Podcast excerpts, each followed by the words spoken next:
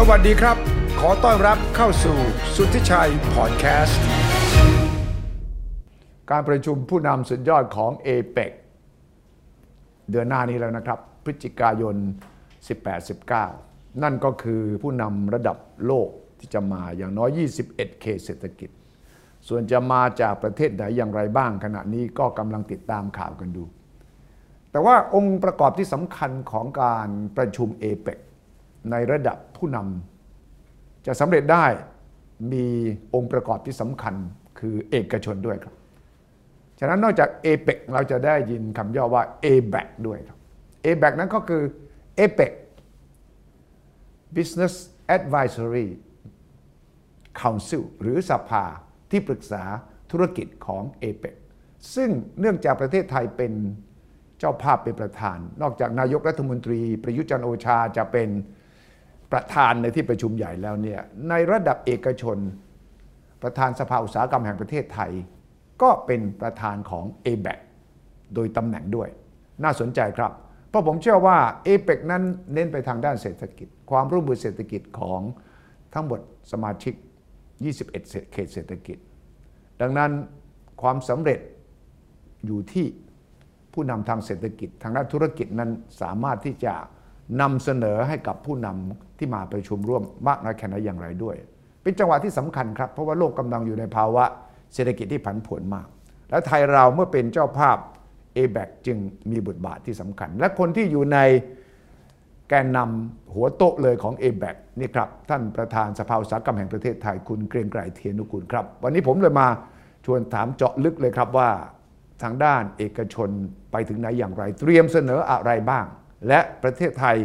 ควรจะต้องรับรู้ว่าบทบาทของเราสำคัญมากน้อยแค่ไหนอย่างไร สวัสดีครับ คุณเกรียงไกรครับ สวัสดีครับสวัสดีครับครับ a b a c คนไทยทั่วไปอาจจะได้ยินแต่คำว่า a p e c นะครับ แต่ว่า a b a c นั้นคือภาคเอกชนที่รวมตัวกัน ประชุมกันแล้วกี่รอบ และในฐานะเป็นประธานเนี่ย คุณเกรียงไกรมองว่าข้อเสนอหลักๆ ที่จะนำเสนอต่อระดับผู้นำเลย มีอะไรบ้างครับ ในเอเ c 2022 ครั้งนี้ประเทศไทยเราเป็นเจ้าภาพ การประชุม a b a c ซึ่งเป็นเวทีคู่ขนานครับของภาคเอกชน เราได้ประชุมไปทั้งหมดเนี่ยสามครั้งแล้วครับโอ้ครับครับครั้งแรกนี่เรียกว่า a b a c 1ที่สิงคโปร์แล้วก็ครั้งที่สองนะครับ ก็เป็น a b a c 2ที่แคนาดาโอ้ครับ a b a c 3ก็เพิ่งผ่านไปเมื่อเดือนเสร็จๆที่แล้วนะครับ ก็คือที่เวียดนามฮาลองครับนะครับ แล้วก็ a b a c 4ก็คือที่กรุงเทพในวันที่ 13ถึง16เอ่อ พฤศจิกายนที่จะถึงนี้ปนะระครัชุบมครั้ง a b a c 1 2 3 สรุปประเด็นจะมาสรุปจริง ๆ a b a c 4ที่กรุงเทพก่อนการประชุมใหญ่ 18-19 เดือนพฤศจิกายน ฉะนั้น a b a c 4นี่จะประชุมกรุงเทพวันไหนเอ่อในวันที่วันที่ระหว่างวันที่ 13ถึง16เนี่ยครับครับ เพราะฉะนั้นนี่นะครับคืออย่างนี้ครับ ครั้งที่หนึ่งครั้งที่สองและครั้งที่สามเนี่ยครับครั้งที่หนึ่งกับสองเนี่ยมีการระดมสมองกันว่ามีข้อคิดเห็นจากคณะทำงานต่างๆ ว่าอยากจะให้การนำเสนอเนี่ย paper recommendation letter หรือว่าข้อเสนอแนะเนี่ยครับไปยังผู้นำของ APEC ในการประชุมที่กรุงเทพเนี่ยเราอยากจะมีข้ออะไร เพราะฉะนั้นในครั้งที่ 3 ครับ เราได้มีการเป็นการประชุมที่สำคัญครับ นะครับก็เป็นการรวบรวมแล้วก็เป็นข้อสรุปในหนังสือที่ตกลงร่วมกันว่าเราจะมีข้อเสนอแนะไปยังผู้นำ APEC ที่เราจะยื่นในครั้งที่ 4 ที่กรุงเทพเนี่ยนะครับครับเพราะฉะนั้นเนี่ยตอนนี้เนี่ยเอ่อโดยโดยภาพรวมเนี่ยข้อเสนอได้มีข้อสรุปแล้วในคณะทำงานทั้ง 5 คณะที่เรียกว่า five working group ครับนะครับห้าคณะสรุปมาที่การประชุมครั้งที่ 3 ใช่ครับ ที่เวียดนามเนี่ยใช่นะคครัรับบ และครั้งที่ 4 ที่จะจัดที่กรุงเทพเนี่ยจะเน้นประเด็นแล้วก็สรุปเตรียมการอะไรยังไงบ้าง คือในครั้งที่จะมากรุงเทพเนี่ยก็เป็นครั้งที่เรานำเอาเอ่อพวกที่เราได้สรุปกันมาแล้วมามามามาสรุปกันมาทบทวนกันอีกทีหนึ่ง จากห้ากลุ่มเนี่ยนะ ใช่ครับ ซึ่งจริงๆ แล้วก็โดยภาพรวมเนี่ยอย่างที่เรียนในครั้งที่ 3 นี่ก็จบละนะครับเพราะฉะนั้นครั้งที่ 4 เราก็เอาเรื่องเนี้ยมามาคุยกันอีกนิดนึงนะครับว่าโอเคนะ เดี๋ยวเราจะเสนอกับผู้นำเอเปกต่อไปคือด้วย paper อันนี้ทุกคนก็คงไม่มีปัญหาอะไรครับนะครับ เพราะฉะนั้นเนี่ยอันนี้ก็เป็นเรื่องที่สำคัญเพราะว่าข้อเสนอแนะอย่างที่เรียนนะครับว่าจากสภาที่ปรึกษาทางธุรกิจของเอเปกเองก็ประกอบไปด้วยผู้นำในแต่ละประเทศซึ่งเป็นภาคเอกชนอ่าเขาให้สมาชิกเนี่ยนะครับเป็นตัวแทนของประเทศหรือว่า เขตเศรษฐกิจละ 3 คนครับนะฮะซึ่ง 3 คนก็ส่วนใหญ่ก็แต่ละประเทศก็มาจาก หรือว่าเขตเศรษฐกิจก็ส่งผู้แทนระดับใหญ่ๆนะครับอย่างจีนก็มีบริษัทอย่างยกตัวอย่างหัวเว่ยอะไรต่างๆเนี่ยนะครับมาหมดเลยมาหมดนะครับ เพราะฉะนั้นเนี่ยก็เป็นเสียงสำคัญของภาคเอกชนว่า เรามองว่าสิ่งที่ผู้นำของโลกเนี่ยจะต้อง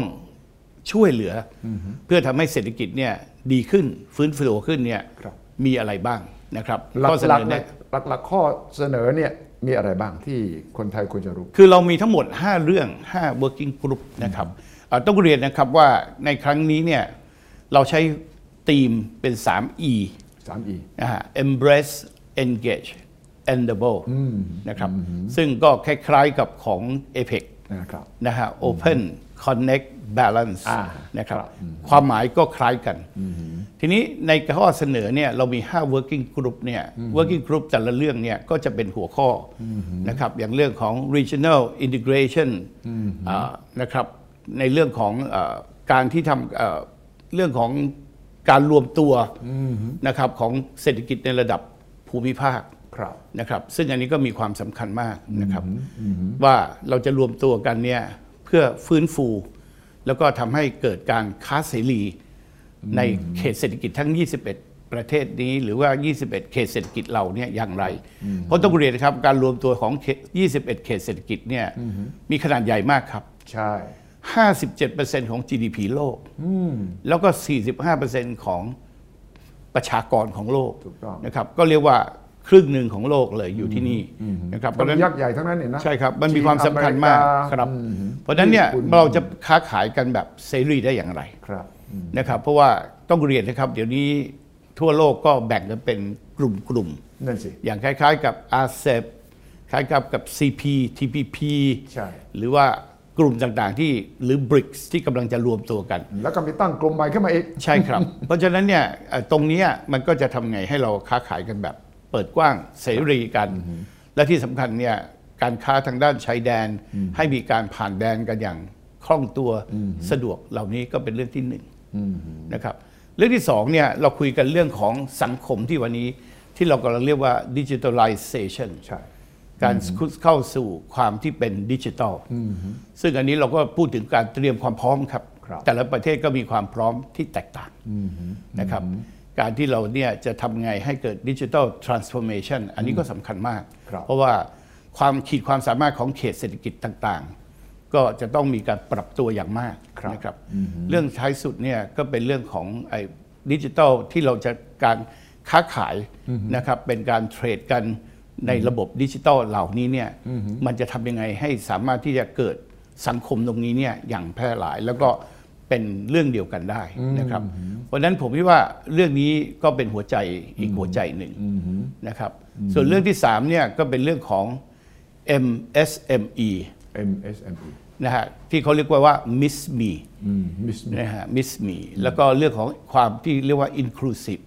การมีส่วนร่วม คือต้องเรียนครับว่าเอ่อในในหลายครั้งที่ผ่านมาเนี่ยมันก็มีการไม่พูดถึง เรื่องของคนกลุ่มที่เป็นพวก SME เพราะบางครั้งเนี่ยเขาก็มองว่า SME ก็เป็นเรื่องที่แบบคนส่วนน้อย แบบมีผลทางทางเศรษฐกิจ ถึงแม้มีคนจำนวนเยอะครับแต่ว่าสัดส่วนมูลค่ามูลค่า หรือว่าความที่มี Impact ต่อ Economic มันไม่มากนะครับแต่ว่าตอนนี้มันไม่ใช่ครับยิ่งโดยเฉพาะในช่วงที่มี pandemic ที่ผ่านมา เราจะเห็นนะครับเรื่องของโควิด -19 เนี่ยต้องเรียนครับว่า คนส่วนใหญ่ของโลกเนี่ยได้รับผลกระทบ โดยเฉพาะ SME เนี่ยเป็นผู้ที่เปราะบางใช่ก็ได้รับผลกระทบล้มหายตายจากไปเยอะใช่เลยแล้วที่สำคัญอีกเรื่องหนึ่งคือเรื่องทางสังคม เพราะว่าความเหลื่อมล้ำมันยิ่งถากกว้างไป จะเห็นเลยครับ ไม่ว่าจะเป็นประเทศมหาอำนาจ หรือไม่หามหาอำนาจทั่วโลกครับมีโมเดลคล้ายกัน ทั้งทั้งที่ทุกคนกำลังจะพูดว่าทำอย่างไร ให้ gap มันแคบลง เพราะว่าการที่ gap แคบครับปัญหาต่างๆ ก็จะลดลงถูกต้องโดยเฉพาะทางปัญหาทางสังคมถูกต้องแต่ท้ายสุดเนี่ยยิ่งทำยิ่งทำโดยเฉพาะในช่วงที่เป็น pandemic ทั่วโลกแย่หมดเลย แต่คนรวยรวยขึ้น นั่นสิ เพราะว่า wealth ทั้งหมดเนี่ยมันถูกดูดก็ไปอยู่ที่คนรวยหมด คนจนแย่หมด เพราะฉะนั้นความห่างนี่มันยิ่งมาก เพราะฉะนั้น in- inequality เนี่ยมันสูงมากนะครับ เพราะฉะนั้นผมคิดว่าเรื่องนี้ก็เป็นเรื่องที่มันมีความจำเป็นแล้วก็อีกเรื่องของการมีส่วนร่วมเนี่ยเขามองไปถึงภาคของคนที่ไร้โอกาส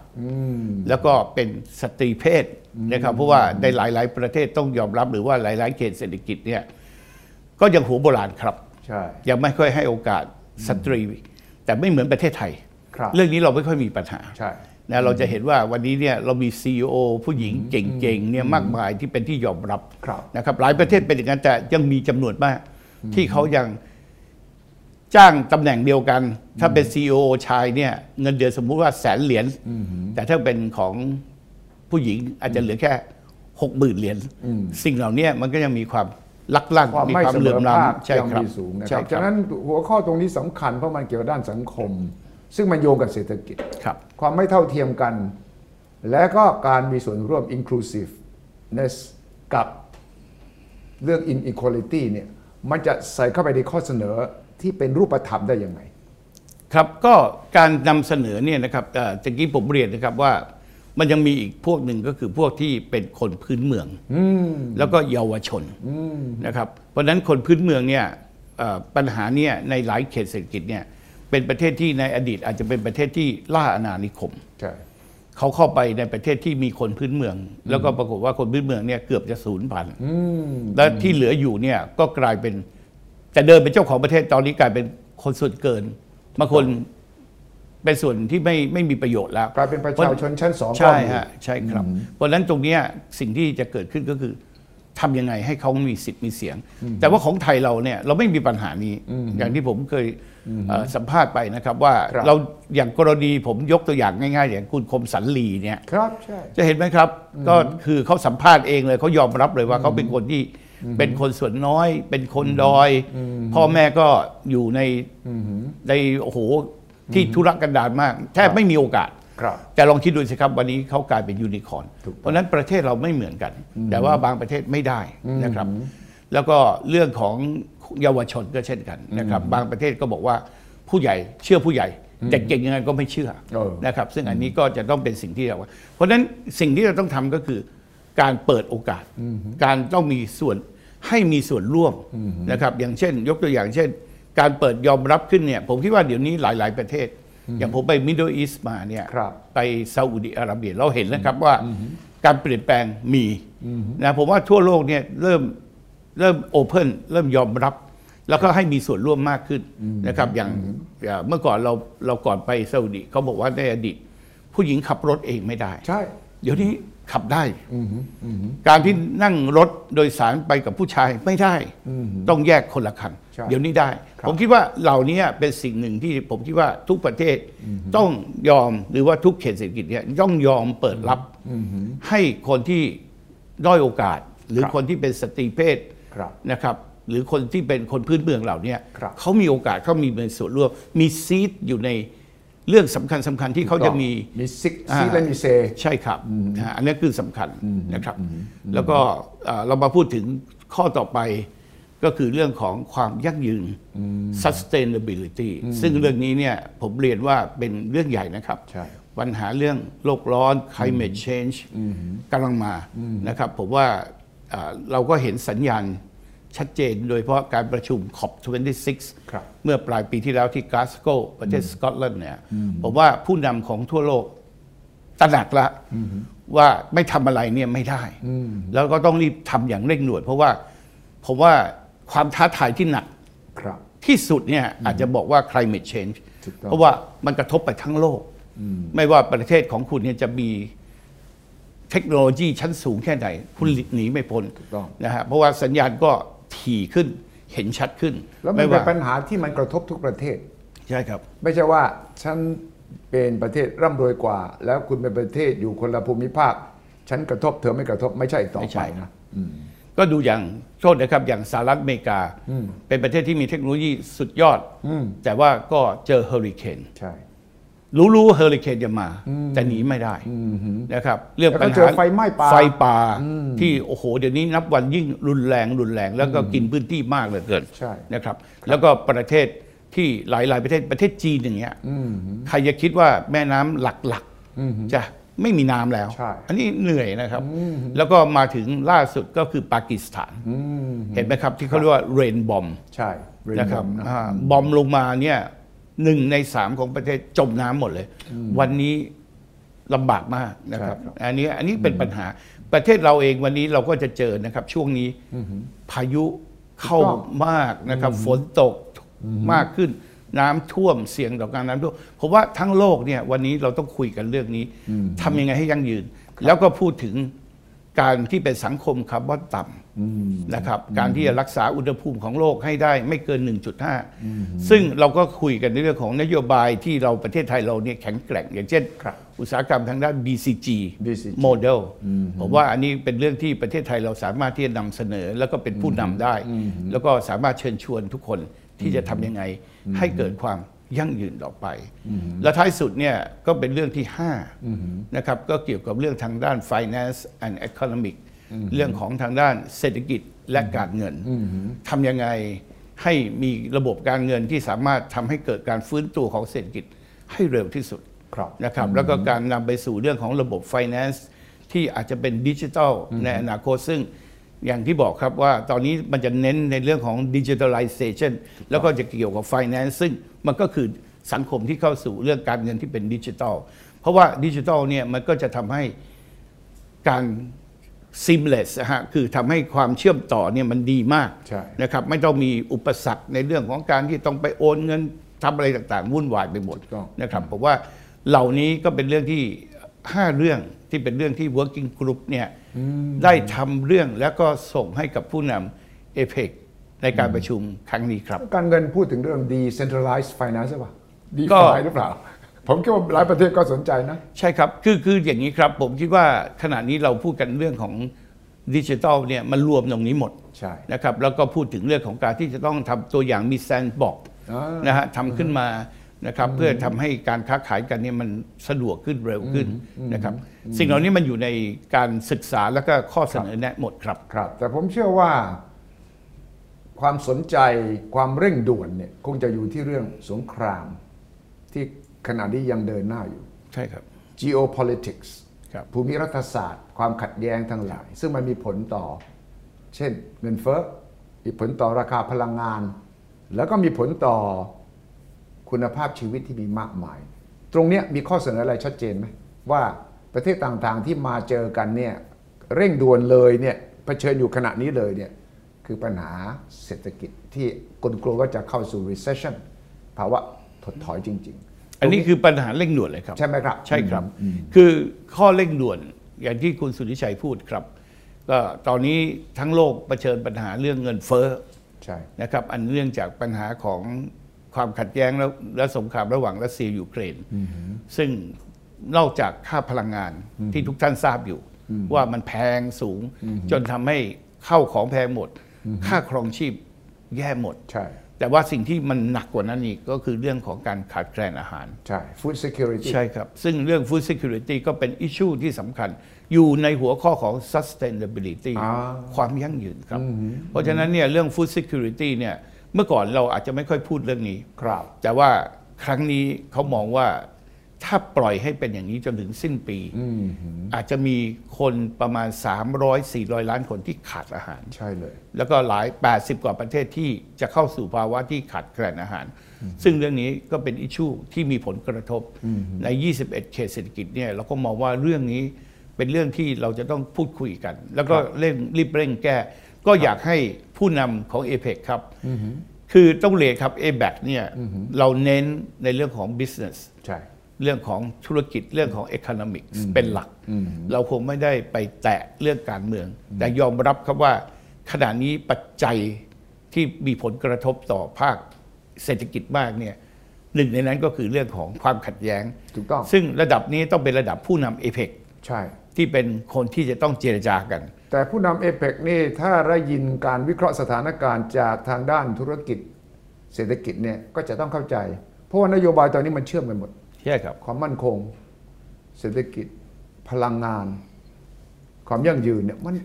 ไปโยงกันหมดมันไม่มีอะไรสามารถแยกได้อีกแล้ว ฉะนั้นผมคิดว่าข้อเสนอฝ่ายเอกชนเนี่ยมีความสำคัญมากครับเพราะว่าผู้นำระดับ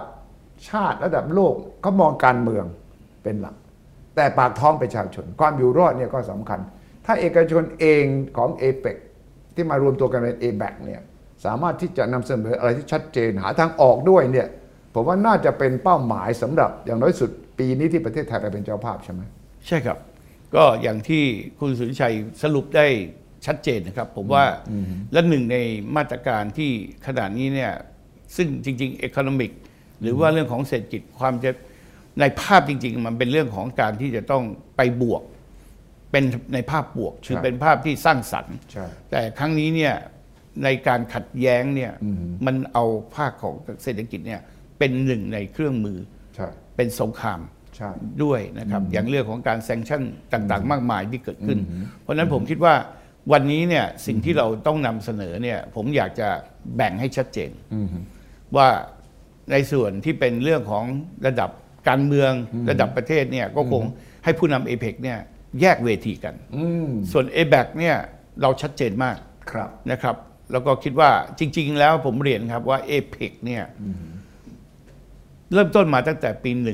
1989ใช่ครั้งแรกใช่นะครับที่ออสเตรเลียเป็นเจ้าภาพ หลังจากนั้นก็จัดทุกๆ ปีเวียนกันมา ประเทศไทยเราก็จัดครั้งนี้เป็นครั้งที่ 3 แล้วนะครับครับตั้งแต่ปี 19 ถ้าจำไม่เป็น 1982 ครั้งที่ใช่1แล้วก็ปี 2003 ครับ ครั้งที่ 2 และครั้งนี้ 2022 จาก 2003 มาถึงครั้งนี้เนี่ย 19 ปีนะครับ เพราะฉะนั้นเนี่ยผมคิดว่า from time to time หรือว่าจาก อิชชูต่างๆ ที่เกิดขึ้นเนี่ยมันก็เปลี่ยนไปเยอะ แต่วัตถุประสงค์ที่เขาเรียกว่าเขตเศรษฐกิจเนี่ยครับเพราะเขาไม่ต้องการให้มันเกิดความเป็นรู้สึกเป็นเจ้าเขาเจ้าของถูกต้องนะฮะเพราะฉะนั้นอยากจะให้ทุกอย่างเนี่ยมันเป็น common interest ที่ลิงก์กันทุกฝ่ายต้องการแม้กระทั่งนครับคำว่าเขตเศรษฐกิจก็เป็นการประนีประนอมใช่ครับเพราะเดิมทีเนี่ยจะใช้คำว่าประเทศ แต่ทีนี้มันมีความขัดแย้งทางด้านการเมืองที่ทำให้บางเขตเศรษฐกิจนั้น ไม่สามารถใช้คำว่าประเทศได้ มันก็เลยใช้คำว่า economy แทนใช่ไหมครับ ใช่ครับ นี่ก็เป็นจุดเริ่มต้นของเอเปกนะ ใช่ครับ ที่ประนีประนอมกัน ใช่ครับ ซึ่งก็พยายามระงับความขัดแย้งใช่ไหมทางใช่ครับด้านการเมือง ใช่ครับ คือวัตถุประสงค์ชัดเจน ไม่เอาการเมืองมายุ่งนะครับ เราก็คุยกันในเรื่องของปากท้องเรื่องของเศรษฐกิจนะฮะว่าจะไปยังไง ซึ่งหลังจากนั้นเนี่ยเอเปกเปิดมาได้ประมาณ 5 ปีครับนะฮะก็มี a b a c นะฮะในปี 2005 นะครับ 2005 นะครับ เพราะฉะนั้นเนี่ยผมคิดว่าจากนั้นมาก็จะมีคู่ขนานกันไปครับแต่ว่าที่ให้ความสำคัญมากขึ้นก็คือว่า a b a c เนี่ยจะเป็นนักธุรกิจของแต่ละประเทศที่เป็นตัวจริงเสียงจริงล้วนๆใช่นะฮะเพราะฉะนั้นเราก็จะเป็นการภาพสะท้อน แล้วก็รวมทั้งเป็นการเสนอแนะ อย่างที่เรียนนะครับว่าขณะนี้ซีเรียสนะครับ เรื่องภาวะเงินเฟ้อนี่ใช่นะครับแม้กระทั่งประเทศที่เป็นมหาอำนาจอย่างที่เราทราบครับว่าสหรัฐอเมริกาก็ยังต้องทำสงครามกับเงินเฟ้ออย่างรุนแรงใช่เลยนะฮะซึ่งอันนี้ก็หนักหน่วง แล้วก็ทุกประเทศก็ได้รับผลกระทบรวมทั้งไทยด้วยครับนะครับ เพราะฉะนั้นเนี่ยในภาวะที่มันมีปัญหาซ้อนปัญหาเนี่ยสิ่งที่เราต้องรีบเร่งแก้ คือแก้เร่งด่วนคือเรื่องนี้ใช่นะฮะซึ่งถ้าสงครามรัสเซียยูเครน จบได้เร็วเท่าไหร่ ผมเชื่อว่าโลกก็จะดีขึ้น เศรษฐกิจก็จะรีบเริ่มเริ่มฟื้นตัวได้เร็วขึ้นครับนะครับฉะนั้นข้อเสนอที่เป็นรูปธรรมอะห้าประเด็นเนี่ยเอ่อผมเชื่อว่าข้อที่หนึ่งสำคัญที่สุด คือความขัดแย้งทางด้านการเมืองที่มีผลต่อเศรษฐกิจ ข้อเสนอจากฝ่าย a b a c ต่อ APEC Leaders ผู้นำ APEC เนี่ยเป็นข้อข้ออะไรบ้างไหมในรายละเอียดนะลงไปถึงรายละเอียดไหมเช่นเรื่องของ logistics เรื่องของ supply chain แม้กระทั่งเรื่องอัตราแลกเปลี่ยนถ้ามาถึงข้อเกี่ยวกับการเงินเนี่ยมีไหมว่าควรจะมีอะไรที่จะทำให้ความผันผวนเนี่ยมันน้อยลง จริง ๆ ในรายละเอียดเนี่ยมีมากเลยนะครับเปเปอร์นี่ยาวเลยครับ ในรายละเอียดก็มีแต่ว่าที่เป็นหัวข้อหลักๆ ที่ผมเรียนครับ ก็คงอย่างเรื่องของอาการค้าผ่านแดน การเปิดเสรี มันก็จะมีรายละเอียดหมดนะครับ เพราะว่า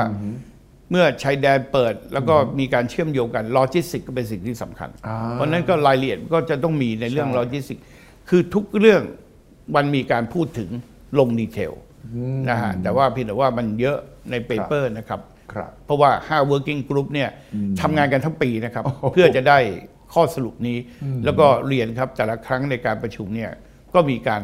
แสดงความคิดเห็นมากมายมากมายนะครับมีที่การอาจจะตรงกันบ้างขัดแย้งกันบ้างก็มีการนะ ครับคืออย่างนี้ครับเอ่อเรียนครับว่า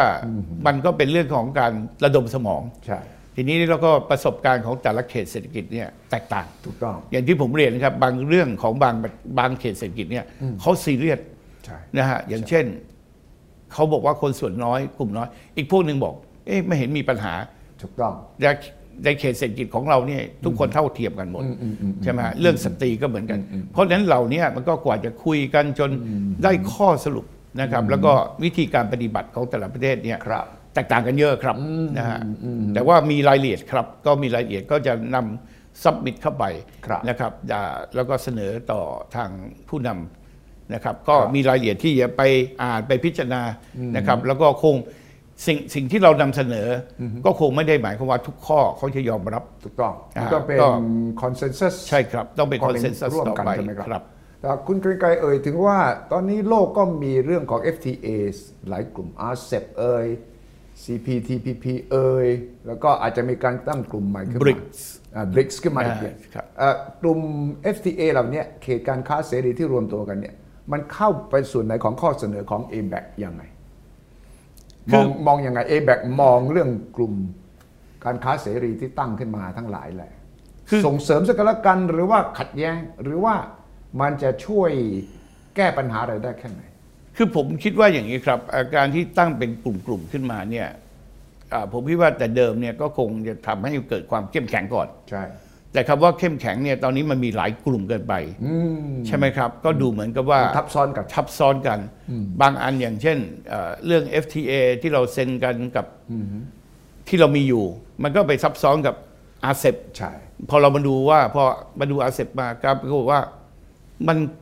เกือบจะซับซ้อนกันเกือบหมดใช่ยกเว้นบางส่วนนิดหน่อย เพราะฉะนั้นเนี่ยเอ่อในกรณีนี้ก็เช่นกันนะครับ อย่างเอ่อ ในกลุ่มของ a p e c แล้วก็ a b a c เนี่ยก็มีความที่อยากจะรวมตัวกันเขาเรียกว่า FTAP F คือ FTAAP Asia Pacific อ่าของ 21 เขตเศรษฐกิจอ่าที่อยากจะรวมเป็นวันเหมือนกันวันเหมือนกันอยากจะรวมกันเป็นหนึ่งใช่นะครับเพราะตอนนี้เนี่ยเอ่อผมคิดว่าทุก ๆ ฝ่ายก็พยายามจะผมเรียนนะฮะครับในเชิงของถ้าพูดกันแบบ ในเชิงสร้างสรรค์ก็บอกว่าเป็นการรวมตัวกันเพื่อเกิดความแข็งแกร่งเป็นตลาดเดียวกันใช่เพื่อความสะดวกครับความคล่องตัวครับแต่ในอีกมุมลองมือหนึ่งเนี่ยถ้าเกิดเรามองกันมีหลายหลายหลายหลายๆบล็อกหลายหลายๆกลุ่มเนี่ยครับแล้วก็ทับซ้อนกันไป ก็ก็เหมือนกับเป็นการแย่งชิงถูกต้องเพื่อนฝูงกัน หรือว่าเล่นพักเล่นพวกกันในมุมหนึ่งนะครับ เพราะฉะนั้นเนี่ยมันอยู่ที่มุมว่าเราจะมองไง แต่ในสายตาของประเทศไทย แล้วผมคิดว่าในสายตาของ a b a c เนี่ยผมคิดว่าประโยชน์ก็ยังสูงมากอยู่ใช่ การรวมตัวกัน เพราะว่าอย่างที่ตะกี้เรียนนะครับ 57%ของ GDP โลกเนี่ยอยู่ในกลุ่ม A อยู่ในกลุ่มที่ถ้าเป็น FTAP ในที่เรากำลังจะทำกันอยู่นะครับ ซึ่งแล้วก็เป็นตั้งเกือบครึ่งหนึ่งของประชากรโลกถูกต้องนะครับถูกต้องเพราะฉะนั้นต่างคนต่างทุกคนก็จะเคลมกันอย่างนี้ยครับ ว่าจะมาร่วมกับฉันครับนะฮะมาร่วมกับพวกเราสิพวกเรารวมกันแล้ว มันกว่าครึ่งหนึ่งของโลกนะครับ หรือว่าอะไรเท่าไหร่นะครับ เพราะฉะนั้นผมว่าแต่กลุ่มนี้ชัดเจนครับ FTAP FTAP FTAAP อ่า FTA Asia Pacific ใช่ครับ FTA คือ Free Trade Area เนี่ยนะ ใช่ครับ Free อ่า Trade Agreement อ่าแล้วก็ Asia Pacific ครับอืมจะมีการยกหัวข้อข้อเสนอนี้ขึ้นมาในที่ประชุมโดดเด่นไหม มีไฮไลท์เรื่องนี้ไหมคือเรื่องนี้ FTAP เป็นเรื่องที่เป็นเรื่องหนึ่งที่ทุกคนอยากจะให้รวมตัวกันกำลังดำเนินการอยู่ครับ แต่อย่างที่บอกครับเป็นส่วนหนึ่งซึ่งความตั้งใจก็คือ ให้กลุ่มทั้ง 21 เขตเศรษฐกิจเนี่ยรวมเป็น FTAP อืมนะครับ FTAP ใช่อ่าเพื่อเป็นกลุ่มที่มีพลังนะครับแล้วก็มีตลาดขนาดใหญ่ที่จะเชื่อมโยงกันได้ครับครับความจริงเอเปกนี่เป็นคนริเริ่มนะเกี่ยวกับเรื่องรวมตัวกันใช่ครับทุกวันนี้ยังมีการ์ดเอเปกเลยใช่ไหมเวลาเราใช่เดิครันบทางไปครับสมาชิกเอเปกเนี่ยยังมีบางบางประเทศยังมีช่องพิเศษให้นะ ใช่ไหมใช่ว่าครับวีซ่งวีซ่าจะอาจจะผ่อนอ่าเบาลงใช่ไหมผ่ อนอันนี้คลายเป็นเสน่ห์อันหนึ่งครับใช่นะแล้วเป็น privilege ที่ทำให้ในประเทศเขตสมาชิกเนี่ยเกิดความสะดวกสบาย เพราะว่ามันเป็นการเริ่มต้นว่าการเชื่อมโยงใช่นะครับ อันนี้ก็เป็นเรื่องอันหนึ่งของการที่มีการ engage กันเกิดขึ้นครับนะครับเพราะฉะนั้นเนี่ยเขาก็จะให้เกียรติว่าแต่ละประเทศเนี่ยที่มีบัตร APEC นี่หมายความว่า คุณได้ถูกคัดเลือกถูกสกรีนมาเรียบร้อยถูกต้องเขาให้เกียรติ ถูกต้องแล้วก็ในช่องที่เราเดินทางไปตามถึงประเทศต่างๆ เวลาไปเช็คครับเข้าประเทศเขาหรือว่าผ่านตมเนี่ยเขาจะมีช่องเอเปกเลยผมเอห็นเพกช่องแล้วเอเปกช่องนี้อะบางทีเนี่ยเป็นช่องเดียวกับช่องทูตเออในหลายประเทศนะครับใช่เขาให้อยู่ในระดับเดียวกันนะครับ ซึ่งอันนี้ก็เป็นเสน่ห์อย่างหนึ่ง ผมว่าตอนนี้นักธุรกิจในเขต 21 เขตเศรษฐกิจของเราเนี่ย อย่างสภาอุตสาหกรรมเราก็มีกกรเราก็ทำให้ใช่ทุกฝ่ายนะครับครับสะดวกครับ สามคำนี้ embrace engage enable อะภาษาไทยเราจะใช้อะไร embrace จริง ๆ ก็คือการเปิดกว้างเปิดกว้างใช่นะครับ เปิดกว้างกระปือเปิดเสรีนะครับ ก็ทุกคนตอนนี้เนี่ยอ่าก่อน embrace ที่นี่คือถ้าแปลตรงตัวคือกอดกันนะกอดกันครับอ่าอ่าเราทุกคนเรามากอดเอ่อด้วยกันนะอะใช่ครับ จริง ๆ embrace เนี่ยมันจะคล้าย ๆ กับของของทางทาง APEC อ่า นะฮะ open open อ่า open นะครับส่วน engage ก็คือการมีส่วนร่วมปฏิสัมพันธ์กันปฏิสัมพันธ์กันก็เป็น connect ที่จะต้องเชื่อมโยงการทำงานกันต่อไป ส่วน enable ก็คือของเราเนี่ยจะแตกต่างกับทาง balance เพราะตัวสุดท้ายของ APEC คือ balance พยายามมีดุลยภาพแต่นะของเรา enable ก็คือทำให้เป็นจริง นะครับ แล้วก็เสริมกันทำให้ทำให้เกิดขึ้น enable ผมคิดถึงคำว่า empower ด้วย empower ใช่ไหมครับ empower enable ก็ทำให้เราสามารถเดินหน้าไปด้วยใช่กันครับได้ทำให้เป็นจริงได้ทำให้เกิดขึ้นได้นะคจรับบลงก็เรื่องว่าสาม E นะ three E นะใช่ครับ embrace engage แล้วก็ enable enable ครับอืมครับครับครับระหว่างที่ประชุมกันมา 3 รอบและแล้วก็ผมเชื่อว่าคุณเกรียงไกรก็มีปฏิสัมพันธ์กับบรรดาแกนนำของผู้นำธุรกิจของทั้ง 21 เขตเศรษฐกิจ มีการพูดกันว่า แต่ก่อนมันเรียก globalization ตอนนี้มีคนพูดถึง deglobalization เพราะความขัดแย้งทำให้แบ่งขั้วทางการเมือง ก็เลยทำให้แบ่งขั้วทางด้านเศรษฐกิจด้วย คุณเกรงไกรรู้สึกได้ไหมว่ามันมีแนวโน้ม deglobalization มากขึ้น แล้วมันจะเดินสวนทางกับเอเปกไหมเพราะเอเปกต้องการให้เป็นอันหนึ่งอันเดียวกัน แต่ deglobalization มันหมายถึงการแยกขั้วกัน คุณเกรียงไกรมองยังไงว่า คราวนี้ a b e c จะเสนอกับ a p e c ว่า globalization มันยังมีประโยชน์หรือไม่อย่างไร แล้วถ้าเราเดินเส้นทาง deglobalization เนี่ยมันจะกระทบถึงเศรษฐกิจภาพรวมผลประโยชน์ของแต่ละประเทศยังไง ผมคิดว่าขณะนี้เนี่ยมันเป็นเรื่องที่ทุกคนเห็นภาพแล้วก็ชัดขึ้นนะครับว่าภายหลังจากที่โลกเนี่ย ผู้นำทางด้านเศรษฐกิจ และผู้นำทางด้านการทหารเนี่ยที่ใหญ่ ๆ ของโลกเนี่ยครับเริ่มแยกกัน มันก็ทำให้ globalization ที่เราเคยพูดกันมาเรื่องโลกาภิวัตน์กันมาสิบกว่าปีเนี่ยมันกลายเป็นว่า มันไม่เหมือนเดิมละใช่จนคนเรียกว่า deglobalization ใช่แล้วก็เกิดศัพท์ที่ตอนนี้ฟังกันเรื่อยๆ คือ decoupling decoupling ใช่ใช่ decoupling ก็คือแยกนั่นแหละนะแยกขั้วกันเลยนะครับแล้วก็มีการอย่างกรณีเนี่ยก็คือมีการ reshoring reshoring เดี๋ยวมาย้ายการผลิตมาใกล้กับใช่ตัวเราคบมากขึ้นครับก็คือว่าเมื่อก่อนเนี่ยยกตัวอย่าง กรณีที่ประเทศจีนเนี่ยเป็น factory of the world ใช่นะฮะ ซึ่งเมื่อก่อนพอเป็น globalization เนี่ยทุกคนก็สามารถซื้อขายได้ยังไงก็ได้นะครับ แล้วก็แต่วันนี้เนี่ยพอมันเกิด deglobalization เนี่ยมันก็เริ่มมีการบอกว่าถ้าของมาจากที่นี่จะต้องมีการเสียภาษีเพิ่มขึ้นอ่านั่นเหล่านี้มันก็เริ่มเกิดขึ้นนะครับ เพราะฉะนั้นเนี่ยเอ่อนับวันมันก็จะมีการที่เรียกว่า deglobalization แล้วมันก็เกิดศัพท์ที่เรียกว่า trade war trade war ใช่ แล้วก็ tech war technology war Tech war อ่าแล้วก็ทุกอย่างนี้ก็เริ่มมากขึ้น เพราะฉะนั้นผมคิดว่าโลกเนี่ยที่เรากำลังกังวลเนี่ยมันเป็นแบบนั้นใช่การโยกย้ายฐานการผลิต การวิ่งวุ่นกันเลยนะครับ เรื่องของสิ่งที่เราไม่เคยได้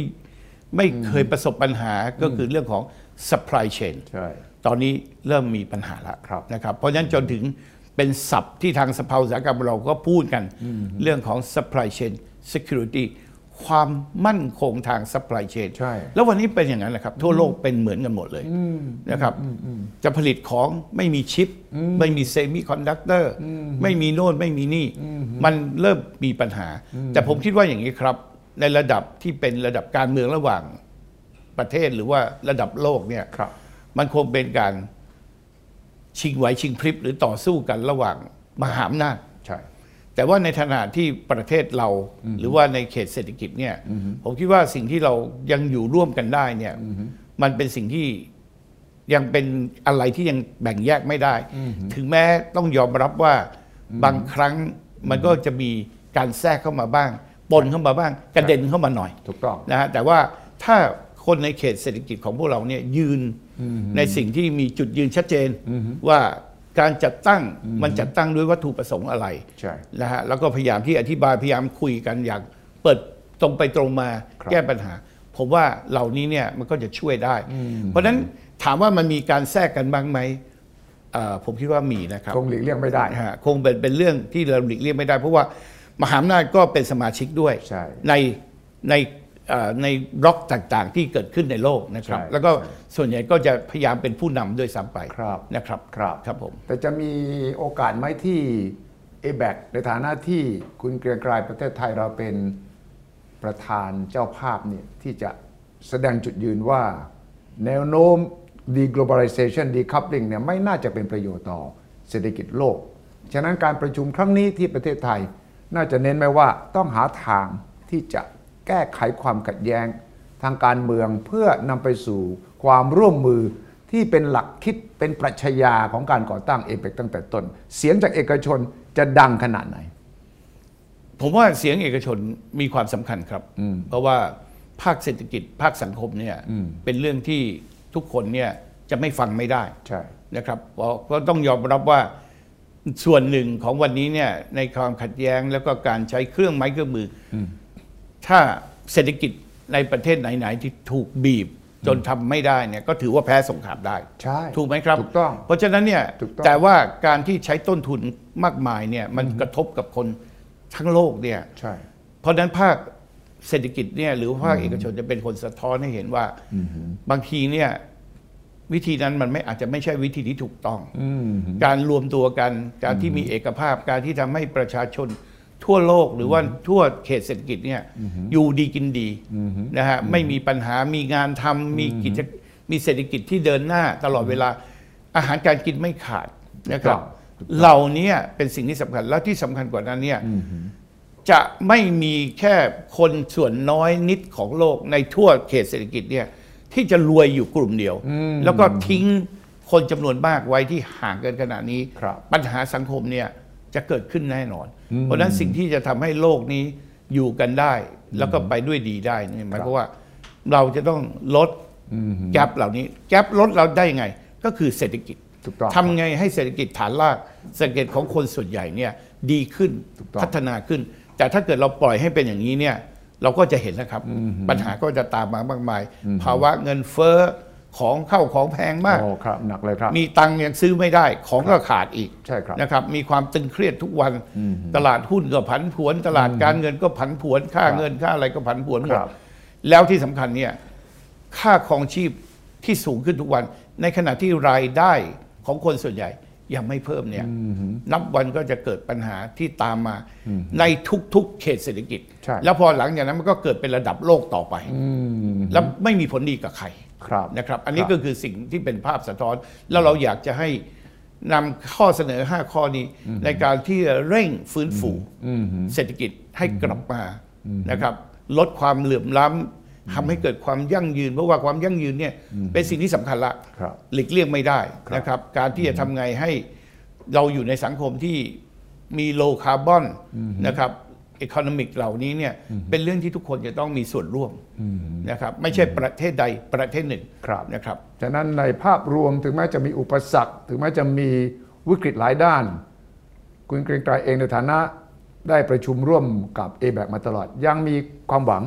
มีครับยังมองโลกในแง่ดีนะ ผมคิดว่าอย่างนี้ครับ ใน 21 เขตเศรษฐกิจส่วนใหญ่ โดยเฉพาะภาคเอกชนเนะครับครับ มองในทิศทางเดียวกันแล้วเราก็เชื่อมั่นเหมือนมีความเชื่อเหมือนกันแต่ว่าสิ่งที่เอ่อเราเนี่ยจะต้องใช้พลังร่วมกัน ในการนำเสนออย่างชัดเจนครับให้กับผู้นำครับซึ่งตรงนี้เนี่ยผมคิดว่าหลายประเทศเองเนี่ยแม้กระทั่งเอกชนก็มองไม่ตรงกับภาครัฐเขาเอง ใช่เลยใเช่นใช่ภาครัฐมีนโยบายอย่างนี้ ซึ่งเขามองว่ามันไม่ดีมันกระทบกระเทือนไปหมดถูกต้องนะฮะไม่มี ทางฝ่ายฝ่ายที่ทำทางด้านธุรกิจแย่หมดเลย เพราะฉะนั้นเนี่ยบางครั้งเนี่ยเขาก็เป็นปากเสียงในประเทศเขาที่จะกลับไปพูดถูกต้อง แต่เวทีนี้เป็นการรวมพลังรวมเสียงของ 21 เขตเศรษฐกิจของนักธุรกิจภาคเอกชน ที่จะมารวมกันพูดเสียงดังๆ ให้ผู้นำทั่วโลกได้ยินพร้อมๆกันอืมครับผมว่าเวทีนี้เป็นเวทีที่เราตั้งความหวังว่าว่าบนเวทีของ a p e c 2022 ในเดือนพฤศจิกายนในประเทศไทยครับนะครับ แล้วก็การนำเสนอครับ จดหมายข้อแนะนำของเราเนี่ยเขาจะต้องเอาไปพิจารณา แล้วก็เอาไปปรับปรุงไม่มากก็น้อยครับ ใช่ครับแต่นั้นผมมั่นใจว่าเอกชนเนี่ยรู้แล้วล่ะว่าถ้าเอกชนไม่ส่งเสียง ไม่มีความพร้อมเพรียง เอกชนก็จะตกในฐานะลำบาก และสังคมก็จะไปยาก และเอกชนยุคนี้สมัยนี้ไม่จะมองแค่เรื่องกำไรขาดทุนเท่านั้น มองเรื่องความยั่งยืน มองเรื่องสิ่งแวดล้อม มองเรื่องความเท่าเทียม มองเรื่องความเสมอภาค ซึ่งผมคิดว่าเป็นปัจจัยใหม่ ๆ ที่พอเอเปกประชุมครั้งนี้แล้วก็เอแบกมานั่งคุยกันเนี่ยมันยิ่งเห็นภาพชัดเจนขึ้น ภายใต้ความผันผวนและวิกฤตอันกระทบทุกประเทศโดยไม่มีข้อยกเว้นในขณะนี้ ฉะนั้นยังไงยังไงก็ให้ความหวังกับเอกชน และปีนี้เราเป็นเจ้าภาพด้วย ฉะนั้นหวังว่าจะส่งแรงข้อเสนอ พลังทั้ง embrace ทั้ง engage แล้วก็ทั้ง enable เข้าไปสู่ในระดับผู้นำโลกนะครับ ขอบคุณมากครับคุณเกรียงไกรครับวันนี้ครับ สวัสดีครับ สวัสดีครับ ขอต้อนรับเข้าสู่สุทธิชัยพอดแคสต์